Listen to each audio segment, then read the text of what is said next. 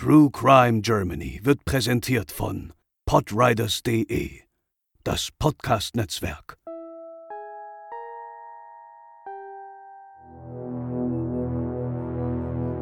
Für ein unschuldiges Mädchen beginnt im Alter von nur zwei Jahren eine Tortur, die sie für immer vernahmen wird. Sexueller Missbrauch. Die TäterInnen sind Menschen aus ihrem nächsten Umfeld, doch verurteilt wurden sie nie. Heute ist sie bei uns zu Gast, um über das Erlebte, die Verarbeitung und ihre Neuanfang zu sprechen. Heute bei True Crime Germany der Fall Lena Jensen.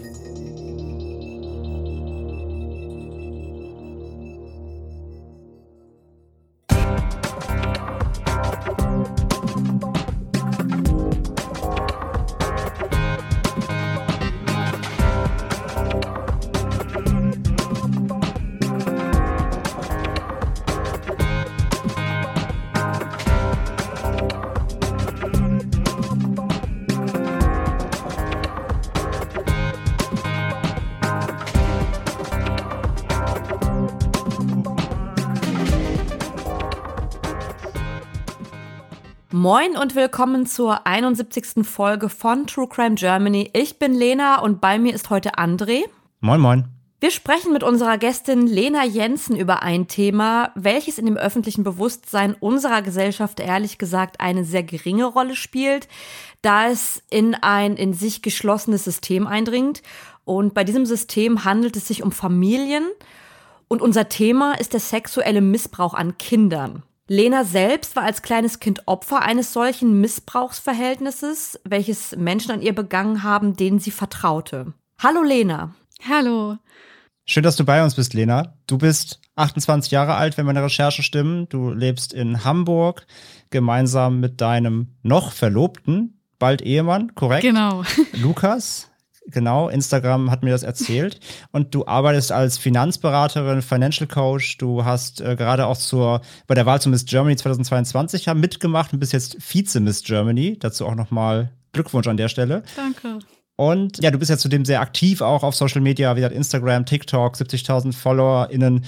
Und wenn man sich jetzt mal ausschließlich jetzt so seine Medienpräsenz anschaut, dann würde man auf den ersten Blick nicht darauf schließen, dass du eben mal Opfer von einem furchtbaren Verbrechen geworden bist. Deine, dein Feed hat positive Ausstrahlung noch und nöcher. Ja, du äh, strahlst auf jedem Foto. Man könnte es dir rein von deinem, deiner Medienpräsenz nicht ablesen.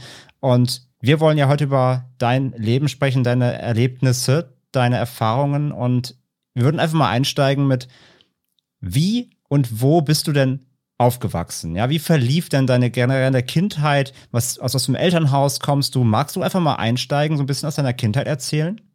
Ja, ich bin in Lübeck groß geworden, da bin ich auch geboren und habe die ersten zwei Jahre meines Lebens gelebt.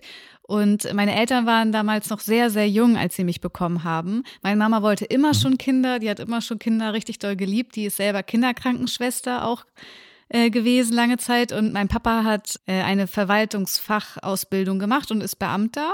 Und damals waren die aber noch in der Ausbildung. Und ja, dann haben sie, als ich geboren worden bin und dann nach zwei Jahren meine kleine Schwester kam, beschlossen, nach Rheinfeld zu ziehen. Das ist so ein kleines Dorf äh, neben Lübeck. Und da wurden gerade Reihenhäuser gebaut und da haben sie dann auch ein Haus mitgebaut. Und da bin ich eigentlich relativ behütet aufgewachsen. Und ja, dann wurde es nicht mehr so schön.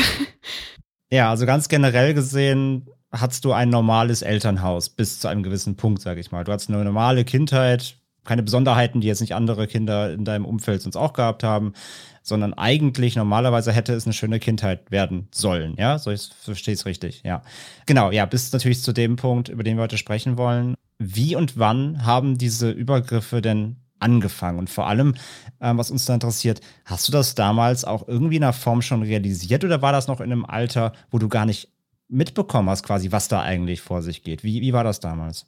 Also der erste Übergriff hat begonnen, als meine Schwester auf die Welt kam. Ähm, damals habe ich das nicht verstanden, warum es genau da begonnen hat. Jetzt mittlerweile weiß ich, dass es einfach besser zu erklären ist, wenn bei einem Kind Verhaltensauffälligkeiten auftreten, wenn man das mit einem Ereignis verbindet. Also man muss wirklich sagen, das werden wir vielleicht auch rückwirkend nach dem Gespräch feststellen, dass die TäterInnen meistens sehr taktisch eigentlich vorgehen bei sowas. Und die TäterInnen hatten mich schon länger im Auge, haben auch schon öfter auf mich mhm. aufgepasst gehabt, ähm, da meine Eltern in der ähm, Ausbildung waren, Anfang 20, noch sehr, sehr jung. Und als ich einmal da geschlafen habe, da war es dann so, dass nachts ähm, lag ich in diesem Reisebett. Das war so diese bunten Reisebetten, die man halt von früher kennt. Und da lag ich drin und dann ging die Tür auf und eine Taschenlampe hat mir ins Gesicht geleuchtet. Und äh, dann wurde ich aus dem Bett gehoben, dann wurde eine Lampe angemacht und die Frau, das war ein Ehepaar, hat sich dann hinter die Lampe gesetzt mit einer Kamera und der Mann hat sich auf einen Stuhl gesetzt und hat mich so auf ihn raufgehoben und hat mich dann missbraucht. Und die Frau hat quasi hinter der Lampe immer wieder gesagt, hey Lena, lächel doch mal in die Kamera. Und ich habe es auch versucht, da hinzulächeln, aber ich hatte irgendwie, wenn ich mich an die Situation zurückerinnere, ähm, hatte ich Schmerzen, aber ich kann sie nicht mehr fühlen. Also ich glaube, da war der erste Punkt, wo ich dann auch aus meinem Körper so rausgetreten bin, weil ich weiß noch, dass mir irgendwie eine Träne über die übers Gesicht lief, weil das so weh tat, aber ich wusste nicht mehr, ich wusste, ich habe nicht mehr gefühlt, dass das so war irgendwie. Und ich habe dann immer versucht, mich mit anderen Sachen abzulenken, die im Raum standen und auf die eben raufgeguckt. Und genau, als das dann vorbei war, ähm, war dann halt Nacht. Ich habe dann geschlafen weiter und am nächsten Tag ist man sich auch gar nicht mehr so sicher, ob einem das jetzt passiert ist. Und ich war da halt erst zwei. Und das ist auch schon ungewöhnlich auf jeden Fall, dass ich mich überhaupt so daran erinnern kann, weil meistens spaltet mhm. man das ja auch ab oder ja, versucht das irgendwie zu verdrängen. Aber irgendwie habe ich echt ein Elefantengedächtnis. Also ich kann mir so viel merken. Okay. Und verlief denn dein in Anführungszeichen Alltag, also sagst du, warst jetzt zwei, ist natürlich wirklich noch extrem jung. Verlief dein Alltag denn eigentlich normal weiter, sag ich mal, außerhalb natürlich des Missbrauchs? Und ja, also bist du dann irgendwie in die Kita gegangen oder so? Hast du auch mit FreundInnen gespielt? Oder lief das alles normal parallel weiter? Also das lief alles ganz normal weiter. Ähm, ich war nicht in der Kita. Damals war es noch gar nicht so üblich, die Kinder früh wegzugeben, sondern da haben die Eltern echt noch viel drauf aufgepasst. Und äh, meine Mama hat schon echt viel immer mit mir gemacht. Und meine Schwester kam ja dann auch auf die Welt. Und ähm, wir hatten eigentlich ein recht schönes Familienleben. Aber ich wurde durch die Überfälle, also durch die Übergriffe von den TäterInnen, das war, also wir waren fast jedes zweite, dritte Wochenende da. Und jedes Mal ist es dann immer wieder passiert und andere Formen, andere Ausmaße. Und dadurch wurde ich halt immer verhaltensauffälliger. Also ich habe dann wurde immer aggressiver. Ich, ich konnte auch, es gibt so ein Weihnachtsbild, wo meine Schwester und ich vor dem Weihnachtsbaum stehen und ich sollte ihr die Hand einfach nur in die Hand nehmen und ich konnte, ich konnte nicht, ich konnte nicht mehr spüren, wann etwas zu fest ist, weil ich mich selber nicht mehr gespürt habe. Und ich habe ihre Hand so doll gedrückt, dass sie auf einmal geschrien hat und ich habe gar nicht verstanden, warum weil ich ja ganz normal gedrückt habe. Aber das ist diese, wenn einem sowas passiert und man schluckt das die ganze Zeit runter, dann hat man auf einmal so eine, so eine, also so eine Wut oder so eine Aggression in sich, die man die ganze Zeit im Körper festhält und dadurch mhm. gar nicht mehr mhm. richtig greifen kann. Also da hat das auch schon so angefangen. Und dann hat meine Mama halt gesagt, okay, das stimmt irgendwas nicht. Und dann sind wir zu äh, verschiedenen Psychologen gefahren. Ich war dann in einer Spieltherapie und auch zu Ärzten, aber die wussten leider auch nicht, was das Problem war. Okay, das heißt also, es gab Anzeichen, es ist auch aufgefallen, dass irgendwas nicht stimmt, aber es wurde gedacht, ja, okay, also irgendein psychologischer Hintergrund oder Verhaltensauffälligkeit, aber niemand konnte eine Schlussfolgerung erstmal daraus ziehen. Zumindest in die richtige Richtung, korrekt? Genau. Und wie ging es dann weiter? Also, wie lang letztendlich hat der Missbrauch denn dann stattgefunden und was war denn dann so quasi der nächste Schritt, der dann von außer unternommen wurde? Oder hast du auch was unternommen, mehr als, also hast du dich irgendwann auch an jemanden gewandt oder wie ging es weiter? Also ich muss sagen dazu, dass ich die Täterin sehr, sehr, sehr doll geliebt habe. Ich hatte ein sehr inniges Verhältnis zu denen und wir haben immer mhm. viele Geschenke von denen bekommen. Als Kind war das total toll. Ich habe von denen auch so eine Puppe geschenkt gekriegt und ähm, die haben uns mit Liebe tagsüber überschüttet eigentlich. Deshalb waren das irgendwie so zwei Extreme. Und ich war auch irgendwie so treu denen gegenüber, weil die Täterinnen haben das quasi so aufgebaut, dass sie mir erzählt haben, dass meine Eltern die Bösen sind, vor allem meine Mama, und äh, dass ich denen nicht vertrauen darf und dass nur sie die Guten sind. Und das dachte ich halt auch wirklich. Deshalb wurde ich immer aggressiver auch meiner Mutter gegenüber. Und ich habe denen halt irgendwie vertraut. Und das ging halt viele Jahre so, also insgesamt vier Jahre. Und das wurde aber nachher, also auch als, als ich älter wurde, war das dann auch oft, dass noch andere Kinder dann dabei waren. Und ich wollte dann zum Beispiel gerade, wenn kleinere Kinder dabei waren, waren, das nicht, weil äh, da gab es zum Beispiel ein Kind, das hat richtig doll geschrien immer, das war noch so ein Säugling und ich wollte nicht, dass dem was passiert. Und ich weiß noch, wie ich im Badezimmer saß und mich dann quasi so angeboten habe und gesagt habe, hey, ich mach das sonst, weil die halt nicht aufgehört hat zu schreien. Und da habe ich dann gemerkt, okay, aber ich kann, glaube ich, nicht mehr alles tragen, weil irgendwann, wenn man, umso öfter man das macht, weil es war dann auch irgendwann so dieses Gefühl, eigentlich will ich das nicht mehr. Und ich wollte denen das nicht sagen, weil die waren dann immer so super enttäuscht, wenn man nicht das gemacht hat, was die wollten. Und ich dachte dann mhm. immer, oh, ich, ich muss das ja erfüllen, damit sie mich quasi dann lieben auch. Und irgendwie fühlt sich das richtig an, aber es tut aber auch irgendwie so weh. Und dann einmal habe ich auch gesagt, ich will das nicht. Und dann hatte ich mich mehr angefangen zu wehren, als ich älter wurde. Und dann haben die mich aber mit dem Kopf quasi unter Wasser gedrückt und gefragt, okay, möchtest du das oder das andere? Und dann habe ich halt das andere genommen. Und es wurde halt immer stärker, auch so mein Widerwille, also mein körperlicher Widerwille gegen diese Übergriffe, dass dann irgendwann war es dann so, dass wir irgendwo, also wir sind halt ganz oft am Wochenende weggefahren und ich erinnere mich ganz oft gar nicht mehr, wo wir eigentlich waren. Und die haben dann immer wieder erzählt, wenn meine Eltern mich abgeholt haben, ja, das war doch voll schön am Strand, oder? Und dann meinte ich so, ja, das war schön am Strand, aber ich wusste gar nicht, ob wir wirklich am Strand waren. Und es gab eine Situation, da waren wir, wollten wir auch gerade losfahren und dann hatte mir ähm, die eine Täterin einen Orangensaftbecher gegeben in diesen Tupperbechern und dann war da aber so mhm. weißes Pulver drinne. Und dann meinte ich so, ich will das nicht trinken. Und dann meinte sie so, doch, doch, das ist gut, hat das nochmal verrührt und meinte, du, du trinkst das jetzt. Und dann habe ich das halt getrunken, weil ich dachte, das wäre gut. Und dann äh, sind wir wieder ins Auto gestiegen. Dann haben sie die Adresse quasi rausgesucht und dann, ja, weiß ich halt nichts mehr. Und jetzt im Nachhinein denke ich mal, dass das, weil, äh, dass das diese Schla irgendwas mit Schlafmitteln oder irgendwie sowas war, weil ich weiß noch, mhm. dass ich irgendwann mal an einem anderen Ort aufgewacht bin, in so einem Haus, wo ich auf so einem Tisch lag, ohne Kleidung und ganz viele verschiedene Männer quasi nackt so um mich rumstanden. Und ich glaube, dass, äh, und auf mich halt so Licht irgendwie gestrahlt hat. Und ich glaube, dass wir oft zu so anderen Partys quasi gefahren sind, wo halt andere Menschen sind, weil ich habe erinnere mich auch noch an so ein paar Sachen, wo halt auch andere Kinder noch dabei waren. Und ähm, ja, deshalb glaube ich, dass wir sowas oft gemacht haben. Und deshalb, wenn man nicht mehr so gefügig ist, glaube ich, wird vielleicht eher auch sowas eingesetzt. Ja, und dann irgendwann war das so, dass meine Kindergärtnerin, als ich dann in den Kindergarten kam, ich glaube mit vier oder ja, ich glaube mit vier, da hatte sie mhm. irgendwann später. Also da war es, da war es schon zwei Jahre im Gange dann. Ja, genau. Und irgendwann Während der Zeit hatte sie mal den Verdacht geäußert. Ich war, meine Mama war auch mit mir bei Ärzten und die meinten aber wiederum, ach, das ist normal, dass man sich da unten rumstochert, weil ich hatte halt im Genitalbereich auch so, war ich oft wund und meine Eltern wussten immer nicht warum. Und ähm, es hieß immer, ich hätte irgendwie dann Allergien oder so. Ich durfte dann als Kind auch immer nie Erdbeeren essen und ich habe Erdbeeren so geliebt und auch Nüsse und ich durfte dann keine Nüsse essen, weil die immer dachten, ich hätte irgendwas. Und dann hatte die Kindergärtnerin gesagt, dass ich so ein sexualisierendes Verhalten hätte und dass das nicht, also dass es auf Missbrauch hinweisen könnte. Und meine Mama dachte dann, aber wer soll das denn machen? Also wem traut man das denn sozusagen zu? Und dann hatte ähm, sie so ein Erlebnis, weil sie hatte mich dann einmal tagsüber, da war es so ein Uhr, bei denen abgeholt und dann kamen die runter und Mama hat sich halt gewundert, weil das ganze Haus war so die Jalousien waren halt alle runtergemacht, also dunkel. Und äh, die okay. kamen halt in Unterhosen runter und ich auch.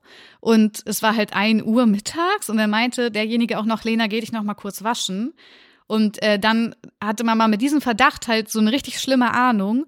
Und das Problem ist aber, weil sie war auch zu dem Zeitpunkt im Kontakt mit dem Jugendamt, du darfst ja Kindern nichts in den Mund legen. Also du darfst quasi nicht sagen, ja, das ist doch so gewesen, oder? Und äh, deshalb hat sie dann versucht, mit dem Jugendamt zusammen diesen, also sie hat den Verdacht geäußert und die haben gesagt, okay, sie müssen versuchen, dass das Kind ihnen das alleine erzählt und sie müssen versuchen, diesen, dieses Vertrauen zu dem Kind aufzubauen. Und dann hat sie das Vertrauen wieder so zu mir aufgebaut und dann habe ich ihr auch eines Abends dann erzählt, was passiert ist. Und dann meinte sie auch im gleichen Zug, dass es nicht okay, was passiert ist und du darfst mich lieben. Und da sind bei mir halt so alle Dämme quasi gebrochen, weil ich so da, weil das halt meine ganze Wahrnehmung dann wieder auf den Kopf gestellt hat, dass sie mir das jetzt so sagt, dass ich das darf. Und da äh, sind wir dann nicht mehr hingefahren, sondern sind dann quasi direkt zur Polizei. Wie, also diese, dieses Verhältnis zu den TäterInnen hat ja vier Jahre, glaube ich, gedauert. Ich glaube, du warst sechs, als das dann aufgehört hat, als du auch gesagt hast, dass, also als du deiner Mutter erzählt hast, dass du eben missbraucht wurdest. Bevor wir den Schritt weitergehen, hast du irgendwie in diesen vier Jahren das Gefühl gehabt, dass die TäterInnen doch nicht die Guten sind, die dir das antun und dass sie versuchen, dir deine Eltern irgendwie schlecht zu reden? Oder hast du wirklich bis zu dem Moment, wo du das deiner Mama erzählt hast, gedacht, das ist, das ist irgendwie richtig, was hier passiert? Also die TäterInnen waren schon immer im Leben, also schon seit meiner Geburt. Die haben erst aber, als ich zwei war, angefangen. Und ich, also ich habe die von an, also ich habe denen von Anfang an bedingungslos vertraut. Und ich glaube, das ist auch was, was ein Kind tut.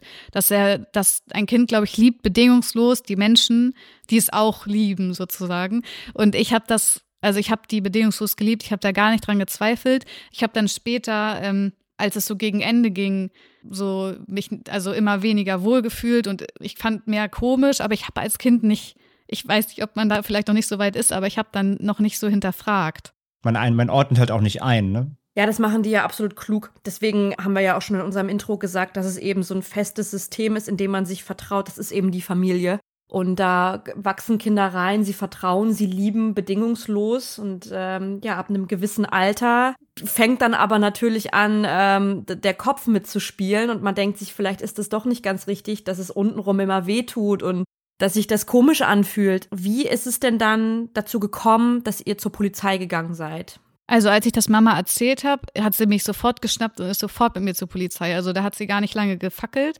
Und ähm, bei der Polizei musste ich dann eine Aussage äh, machen. Aber das war für mich echt, also eigentlich ist da, als ich das erzählt habe und zur Polizei gegangen bin, das Trauma erst so angefangen weil erstmal war ich in diesem, in diesem Polizeirevier da und dann waren da so zwei Leute, die mich befragt haben und dann hat mir halt eine Kamera und ein Licht ins Gesicht geschienen, genau wie beim Missbrauch halt auch und das hat mich halt extrem getriggert in dem Moment und ich wollte gar nichts sagen. Also ich weiß es noch, wie ich da saß und nichts davon erzählen wollte, nichts, auf gar keinen Fall wollte ich nur ein und dann wollten die auch die ganze Zeit, dass ich diese Worte wie Penis oder sowas sag. Und das wollte ich nicht sagen. Ich wollte das nicht sagen, diese Worte. Ich fand das so, ich habe mich davor so geekelt. Und das war für mich richtig, richtig schlimm. Und irgendwie habe ich dann, ja, irgendwie was rausgekriegt.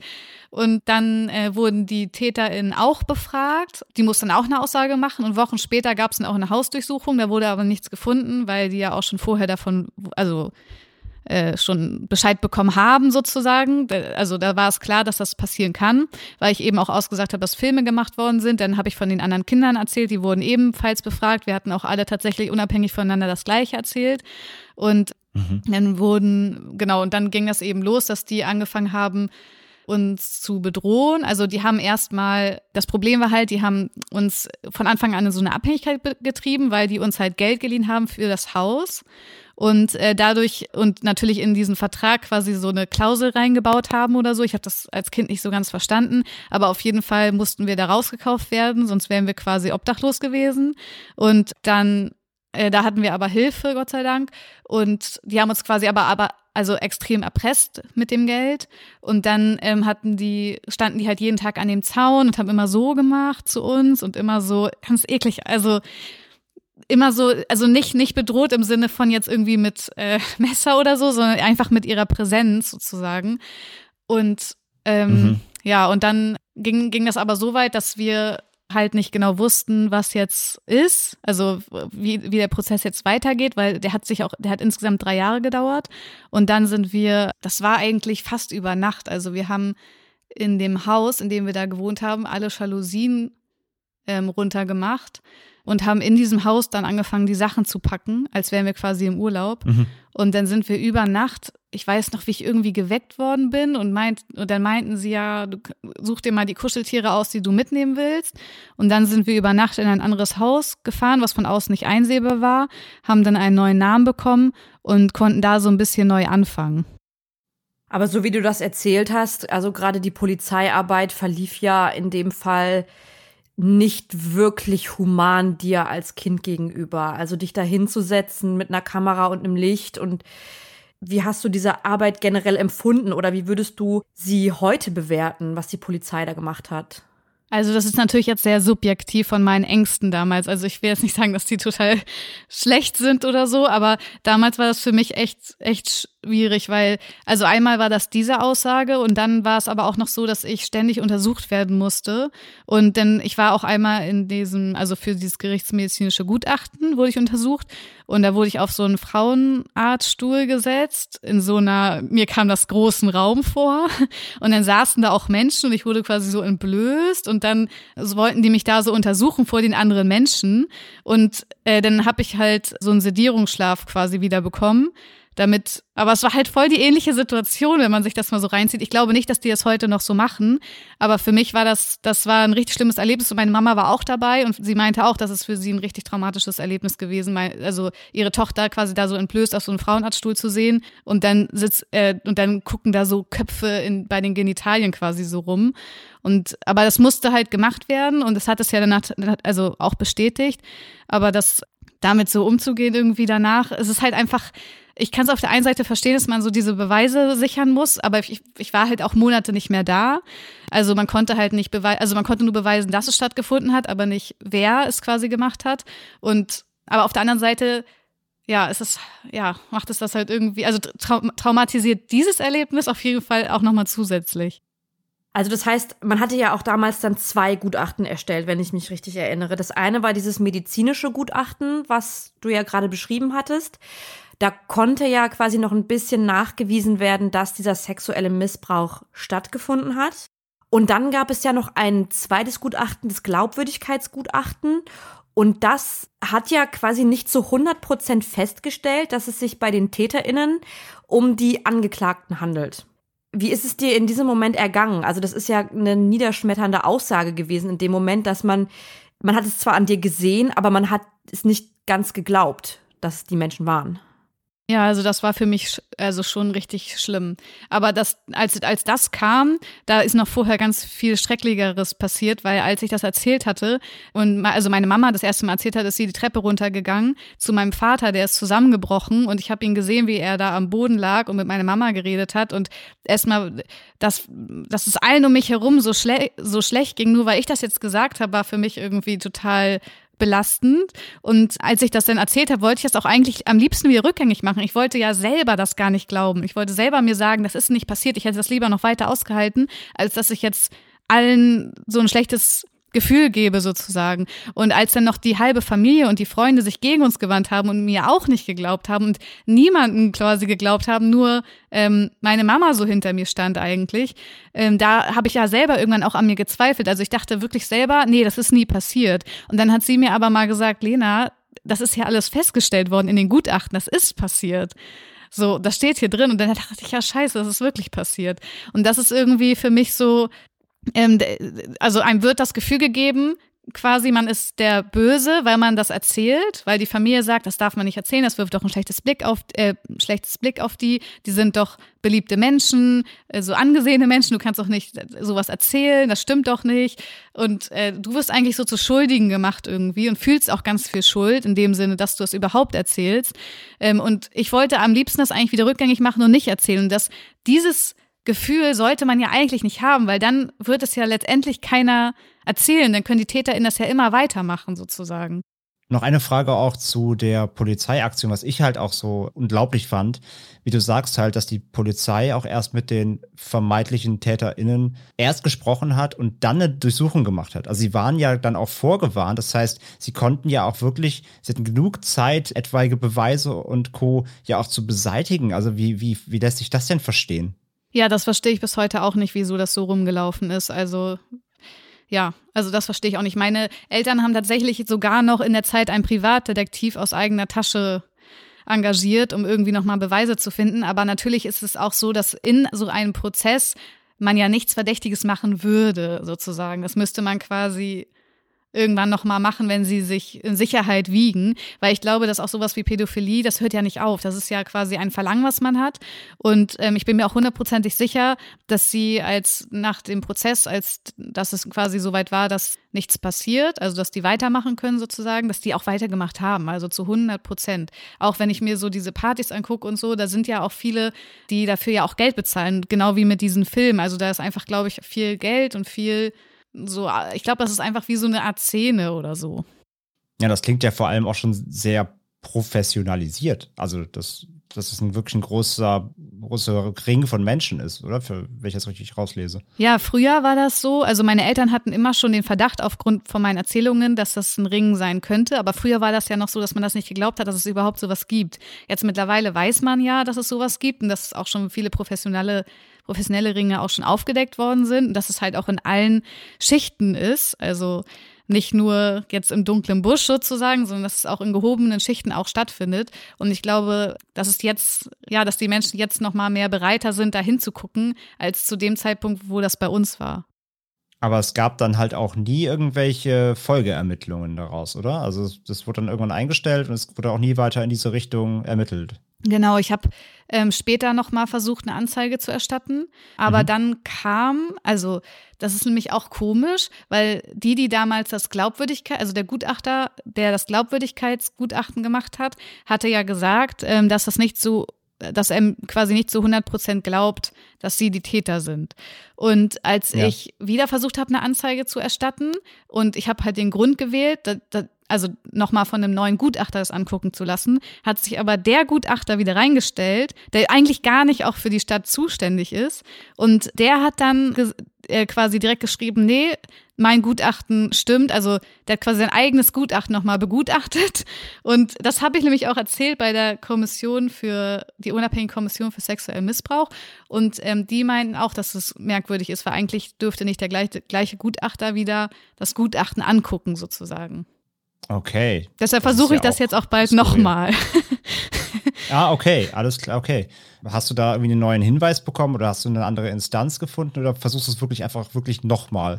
Ja, ich werde einfach nochmal diesen Verlauf zusammenfassen und nochmal sagen, dass ich einfach einen anderen Gutachter möchte als diesen Gutachter, der sich immer da so reinschaltet, der einmal das nochmal ähm, aufrollt quasi. Okay, und also versprichst du dir davon was oder Nee. Sagst du dir einfach, ich mache das jetzt einfach aus Prinzip und so lange, bis es irgendwann vielleicht funktioniert? Ja, also ich verspreche mir ehrlich gesagt nicht so viel davon, aber ich will irgendwie mein, okay. mein Möglichstes getan haben, weil ich will ja auch, mir geht es gar nicht mehr um Gerechtigkeit jetzt für mich oder meinen Fall. Mir geht es einfach darum, dass ich jede Nacht so einschlafe und denke, krass, die, die missbrauchen gerade Kinder. Zu 100 Prozent. Ich weiß das, die leben da, ich weiß, wo die wohnen, ich weiß, wo das gerade stattfindet, aber ich kann nichts tun, mir sind so die Hände gebunden. Und das löst in mir halt irgendwie so ein Gefühl aus, ich will das irgendwie für die Kinder machen, weil ja, das, deshalb will ich das, glaube ich, machen. Ja, ist Wahnsinn, also wie du das sagst. Ne? Also, ich meine, du, du hast es erlebt, du, du weißt, wer es ist. Gibt da keine Zweifel bei dir natürlich. Aber du kannst es halt, wie gesagt, nicht einfach hingehen, auf den Finger auf sie zeigen, natürlich, natürlich, klar. Aber es ist wirklich, ich finde es halt, wie gesagt, erstaunlich, dass es halt, obwohl deiner deutigen Aussagen nie weitere Ermittlungen gab und dann es einfach quasi fallen gelassen wurde, ja. Und ich bin mir auch sicher, dass es gar nicht so schwer wäre. Ich glaube, wenn man, ich weiß ja nicht, ich kenne mich jetzt auch echt nicht so aus, als äh, wie man als Polizist arbeitet, aber ich glaube, wenn man so Fälle rausholt und guckt, okay, wann hat mal ein Kind das und das gesagt? Haben vielleicht mehrere Kinder das mal behauptet gegen die? Und kann man die beschatten oder so? Und gucken, was so passiert quasi, wie die sich verhalten oder ob die sich an irgendwelchen Seiten rumtreiben quasi oder so oder Verbindungen finden. Also ich glaube schon, dass das möglich wäre, wenn man da Zeit reinsteckt. Aber ja, es ist halt auch immer die Frage, wahrscheinlich, okay, du brauchst erstmal genug Beweise, weil es ist ja auch immer im Zweifel für die Angeklagten. Es kann ja sonst nicht, es kann ja nicht jeder da hinkommen und sagen, ja, der und der hat jetzt das und das getan, natürlich, jetzt mach da klar. mal was. Das geht, glaube das, das geht ja auch, halt nicht. Das ist, ja auch, das ist ja auch richtig so, natürlich, ja. klar. Aber wie du schon sagst, und vor allem, also die Orte, die du kennst, sind die alle im selben so Gebiet, im selben Kreis, im selben Einzugsgebiet? Ja, also diese Partys waren in ähm, Schleswig-Holstein, so wie ich mich erinnere. Und mhm. ähm, die, wo ich öfter missbraucht worden bin, genau, das war so im Kreis Lübeck quasi. Okay, okay, ja gut, das ist ja schon ein bisschen auseinander. Aber wie du gerade sagst, ne, also wenn man das beobachten würde, ob eben mehrere Fälle von möglichem Kindesmissbrauch aus einer Region sich irgendwie da häufen, wo du das auch beschreibst, da müssten sich ja auch ermittlungstechnisch Parallelen bilden lassen. Wenn eben, äh, wenn es gemeldet wird natürlich, das ist ja immer die Krux daran, ne?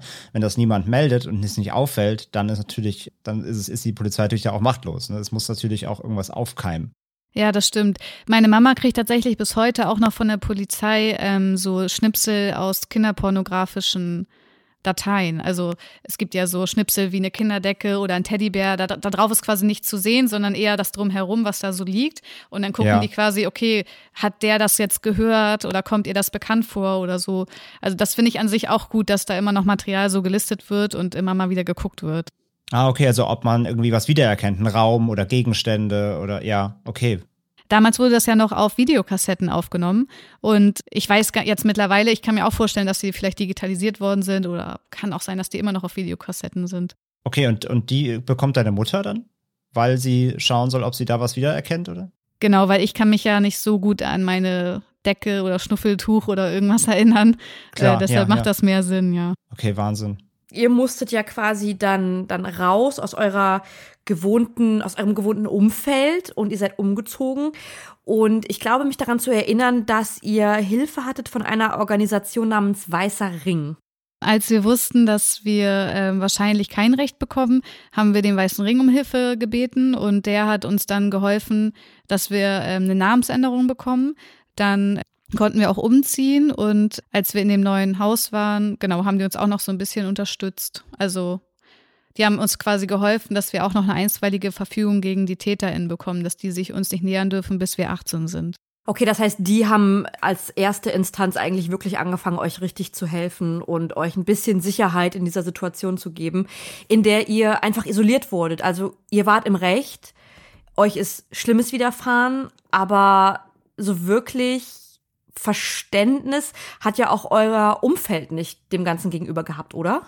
Nee, also meine Mama brauchte halt auch manchmal eine Pause, so um alles mal so Revue passieren zu lassen, weil es für sie ja auch krass war, dass ihre, also eigentlich wurden ihr ja auch die Kinder und ähm, die Chance auf eine normale Kindheit so genommen. Keiner aus der Familie so wollte dann noch irgendwie ja, mit uns so in Berührung sein, also mit den Kindern, also mit mir jetzt. Und das war irgendwie für sie, glaube ich, auch schwierig, weil erstmal haben viele gesagt, dass das ein schlechtes schlechtes Blick, also einen schlechten Blick auf die Familie wirft, dass man das nicht erzählen darf und äh, dass das auch nicht stimmt. Ich glaube, die wollten das auch nicht glauben. Also das Gutachten gab es ja, aber die haben das trotzdem nicht geglaubt.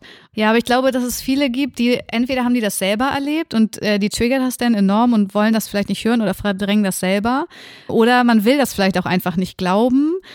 Oder es, es war auch nochmal eine andere Generation. Es war ja 1999, als das rauskam und jetzt ja, also ich glaube, jetzt wäre es vielleicht noch mal ein bisschen anders. Also den Grund, den du gerade genannt hast, dass sie, dass sie euch nicht geglaubt haben, wie, wie, wie ging es deiner Mama damit? Hat sie Hilfe bekommen vom, vom Weißen Ring?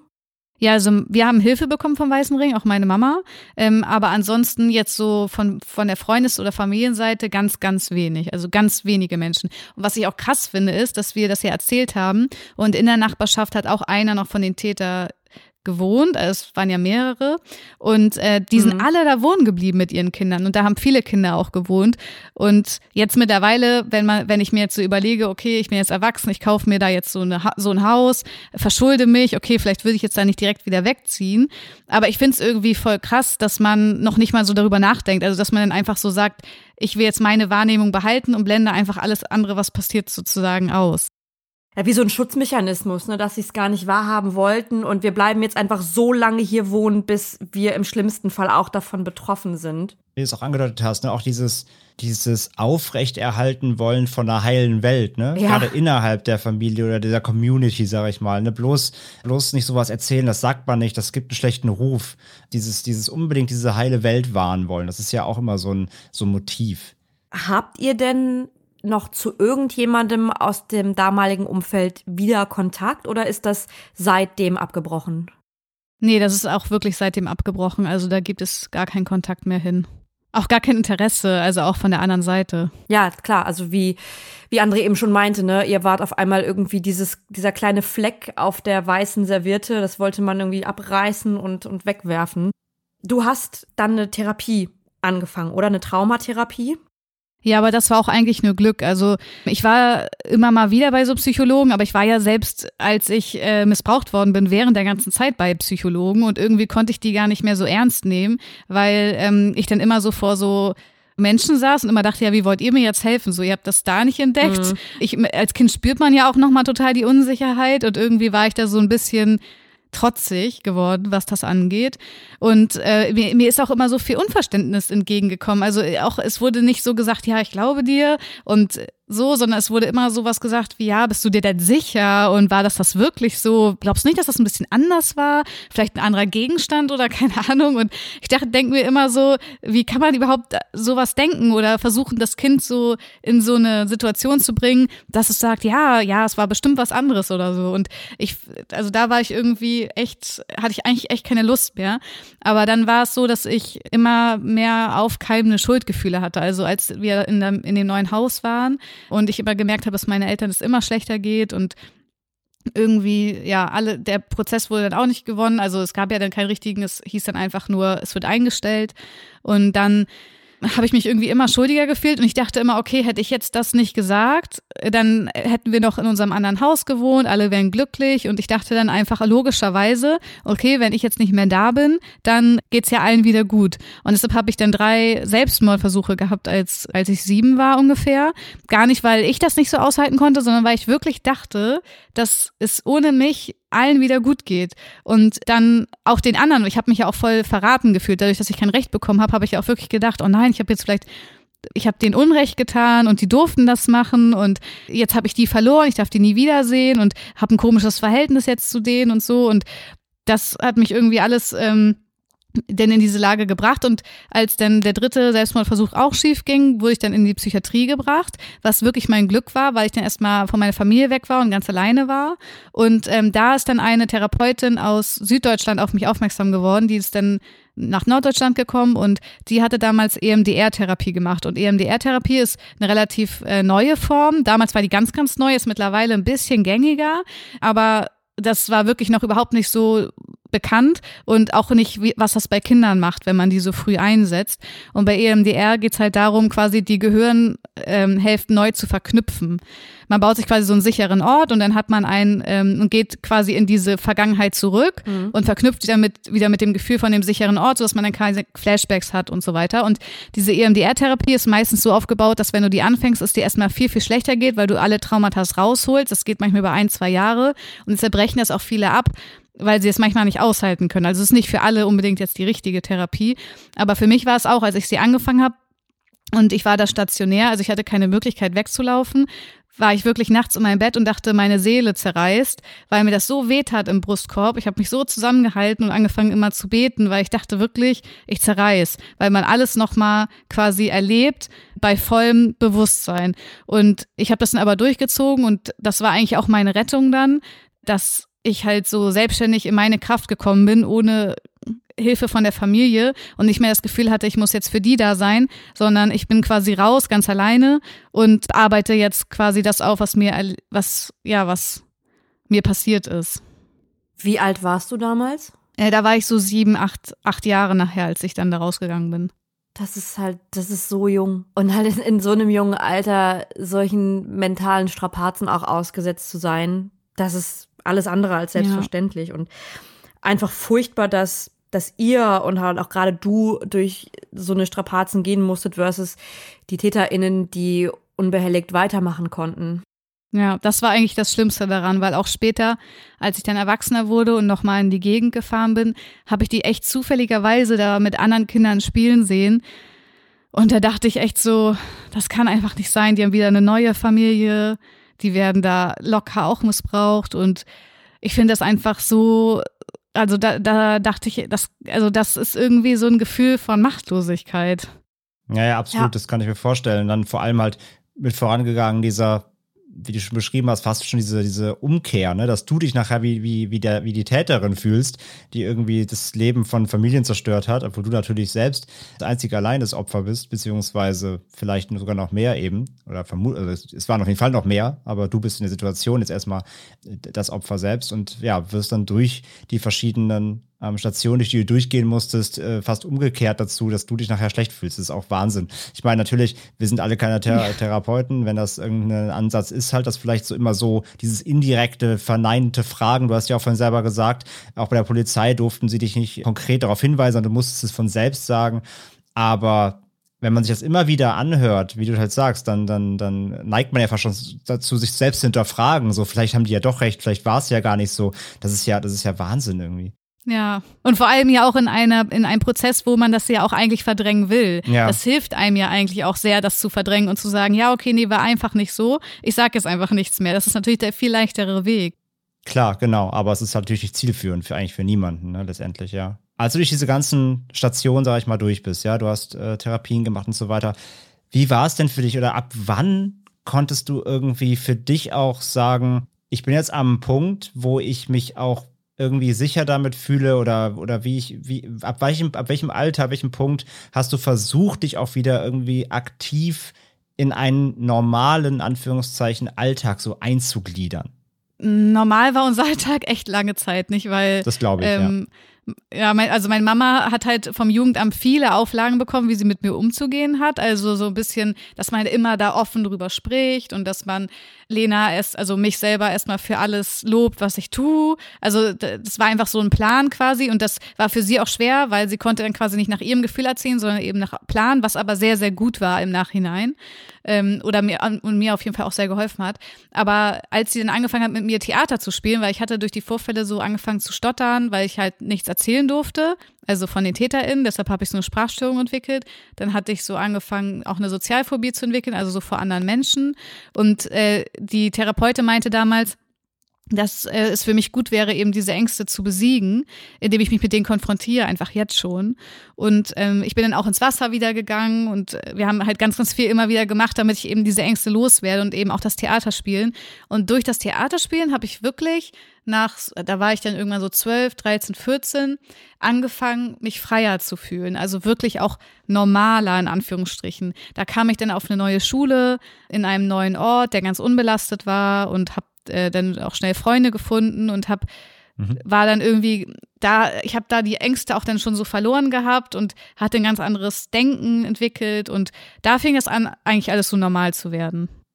Und wenn du sagst halt so Theater, war das vielleicht auch so ein bisschen, weil du dann andere Rollen geschlüpft bist? Also war es auch so ein bisschen Realitätsflucht fast schon vor deinem Ich oder war das schon sehr bewusst was? Oder wie hast du, was hat konkret dir geholfen beim Schauspielen, glaubst du?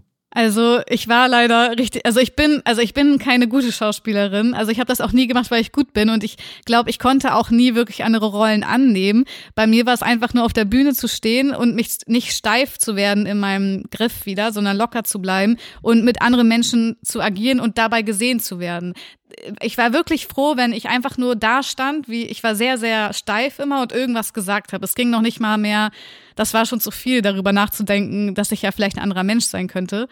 Äh, aber ich glaube auch, dass, das, dass es das gibt. Dass auch Menschen dann sagen, vielleicht, äh, dass es ihnen gut tut, dann vielleicht jemand anderes zu sein. Aber ich habe irgendwie immer viel von mir in Rollen gesteckt. Okay, verstehe, verstehe. Also es ging auch eher darum, so, du, du warst gezwungen, dich nicht zu verstecken. Du musstest jetzt da auch wie immer präsent sein und äh, konzentriert bleiben. Da ging es drum eher, verstehe ich das richtig? Genau, es ging da, äh, darum, quasi das zu machen, wovor ich Angst habe und mich quasi mit dem mhm. zu konfrontieren, das immer wieder zu machen, damit ich einfach eine Selbstsicherheit und ein Selbstbewusstsein für mich entwickle. Und äh, das war eher so ein bisschen so ein therapeutischer Ansatz für mich, also auch bis heute. Ja, okay. Ja, verständlich. Ich meine, klar, die, haben ja schon gesagt, dir fehlen so viele Jahre der Jugend und des Entwickelns ja auch oder des, des ungestörten Entwickelns. Das ist ja klar, dass das irgendwie erstmal wieder herausgefordert werden musste. Und da hast du ja dann mit diesem Schauspiel, dem Theaterspielen ja dann so deinen Katalysator gefunden, so klingt's ja irgendwie, ne? Also Ja. hat ja dann für dich, für dich so funktioniert. Du hast ja wahrscheinlich auch durch, durch die ganzen Vorkommnisse, du hast ja wahrscheinlich auch trotzdem viel verpasst. Also sei es irgendwie Schule und, und andere Dinge. Wie hat sich das so auf dein Leben ausgewirkt, beziehungsweise wie hast du das irgendwie nachgeholt? Das finde ich bis heute eigentlich immer noch schade, dass ich nie so richtig irgendwie so eine ganz unbeschwerte Kindheit hatte. Klar. Natürlich gibt es auch schöne Momente, aber irgendwie so dieses, wenn ich, da war ich auch traurig, als ich nachher so in die Pubertät kam oder auch danach immer noch, wenn ich so von Menschen reden höre, wenn sie über ihre Kindheit reden und Fehler machen konnten und irgendwie ja, so ganz unbeschwert waren und so nicht so über viele Dinge nachdenken mussten, weil als ich nachher älter wurde, meine Mama hatte dann einen Unfall, dann habe ich, dann kam mein kleiner Bruder auf die Welt, den habe ich, dann habe ich meine Schwester noch gepflegt und auf meinen kleinen Bruder aufgepasst und dann war meine, musste meine Mama, lag sie im Koma, dann musste sie alles neu lernen und mein Papa war voll am Ende, dann war die Scheidung meiner Eltern, die auch nicht so schön lief und es lief, es waren halt immer Sachen, so, um die ich mich so kümmern musste oder die ich halt im Kopf hatte. Immer wenn ich in der Schule war, war ich so, habe ich versucht, das so als Halt zu nehmen und als anderes Leben. Ich habe davon nichts erzählt, wie es zu Hause war. Ich habe hatte da einen mhm. tollen Freundeskreis, ich hatte auch eine tolle erste große Liebe, ich hatte ein gutes Standing, also es hat mir alles Spaß gemacht, ich hatte auch gute Noten. Ähm, ich habe versucht, mir da so eine heile Welt so zu erschaffen und die auch zu halten. Und wenn ich dann nach Hause gekommen bin, war da das reinste Chaos, wo ich dann noch ganz viel Energie so aufbringen mhm, musste ja. irgendwie. Und da dachte ich manchmal echt so, oh Mann, ich könnte, also ich beneide einfach so diese Menschen, die nach Hause kommen, dann ist da so ihre Familie und alles ist schön und sie müssen sich nicht über 10.000 Sachen dann so Gedanken machen.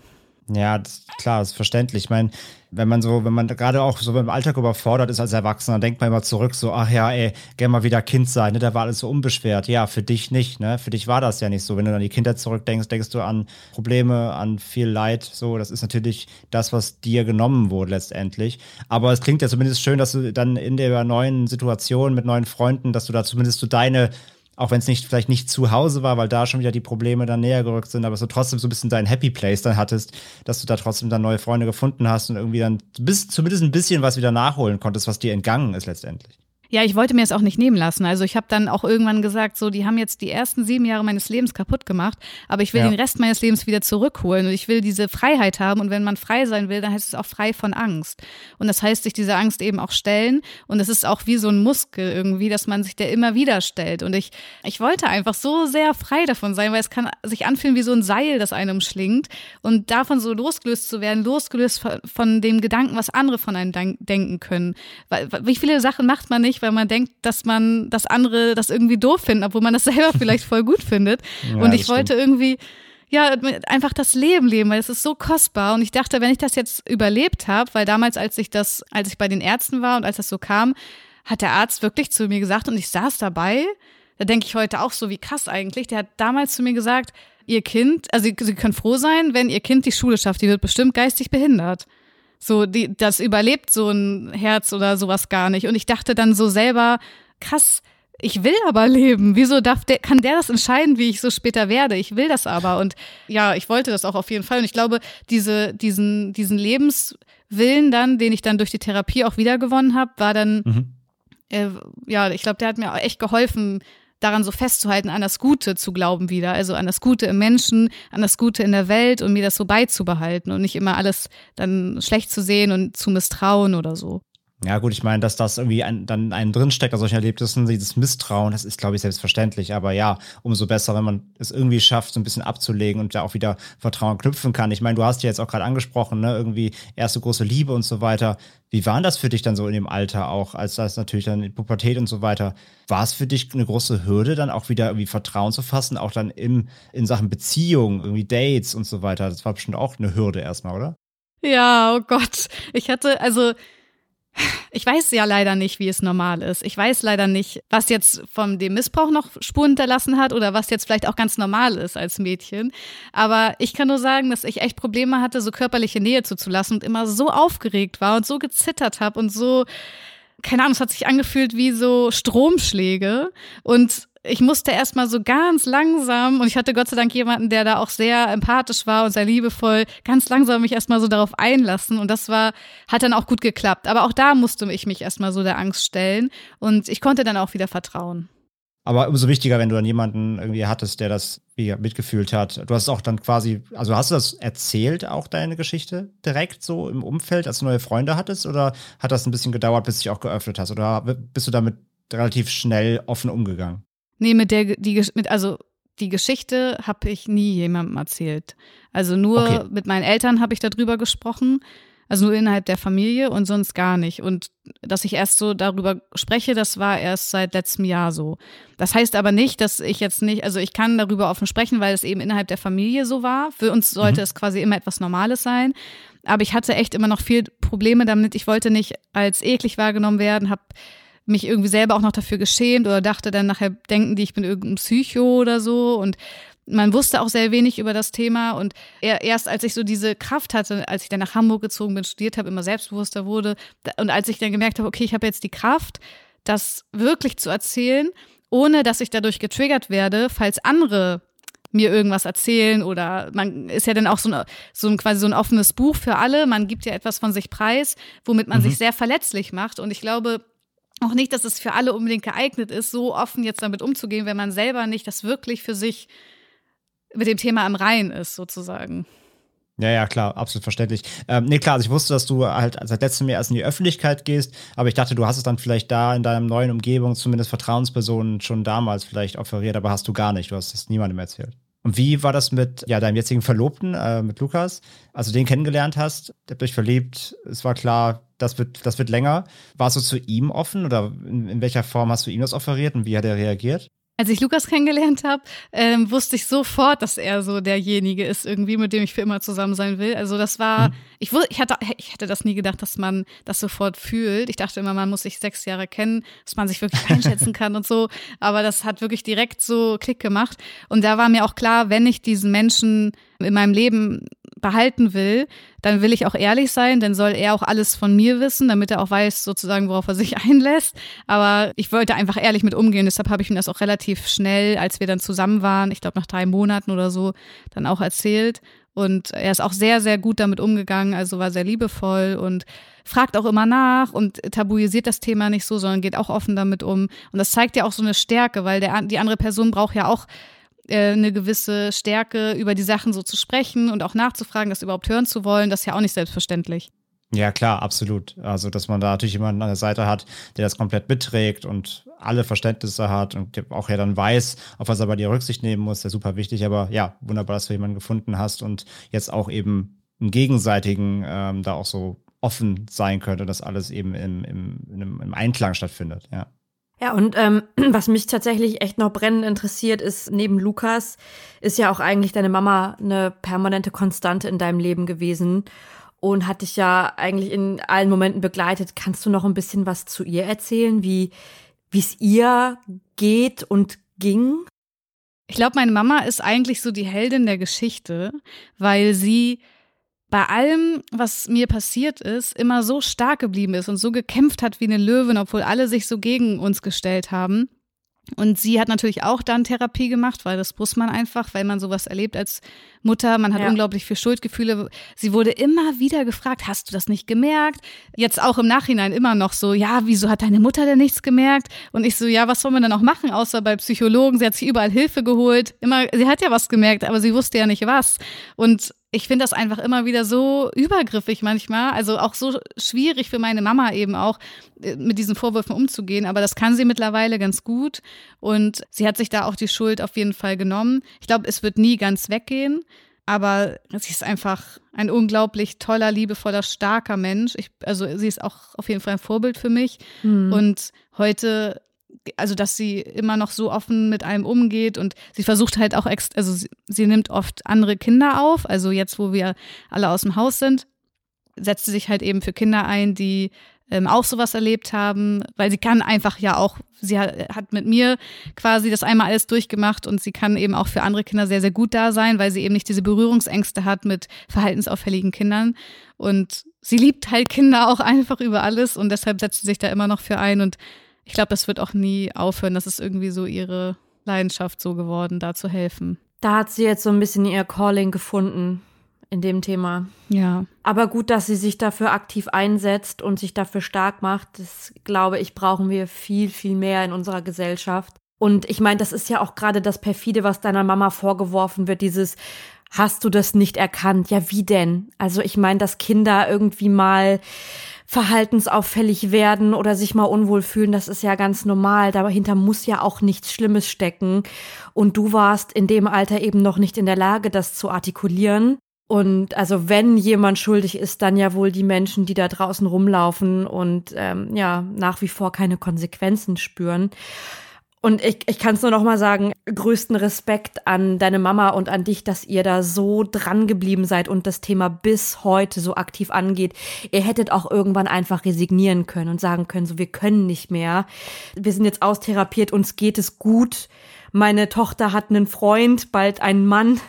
Alles ist im Prinzip gut gegangen, aber das macht ihr nicht. Also wirklich ja. größten, ja, größten Respekt. Wir wollen halt einfach ähm, die Kraft nutzen, um damit vielleicht anderen zu helfen, wenn ja. man die jetzt schon hat und wir so viel Glück hat, in Anführungsstrichen, ähm, dass man irgendwie was macht, dass, ja, vielleicht es sind gerade so viele Kinder da, die keine Hilfe haben oder ja auch schon Erwachsene und indem man eben offen darüber spricht, ermutigt man ja vielleicht auch mehr offen darüber zu reden und dass es eben auch passiert so oft in der Gesellschaft. Ja, ja, ich meine, ihr öffnet natürlich damit auch so eine Tür, gerade auch für Eltern, genauer hinzugucken, hinzuhören, zu schauen, ist das gerade normal bei meinem Kind? Wie kann ich zum Beispiel auch darauf aufmerksam machen?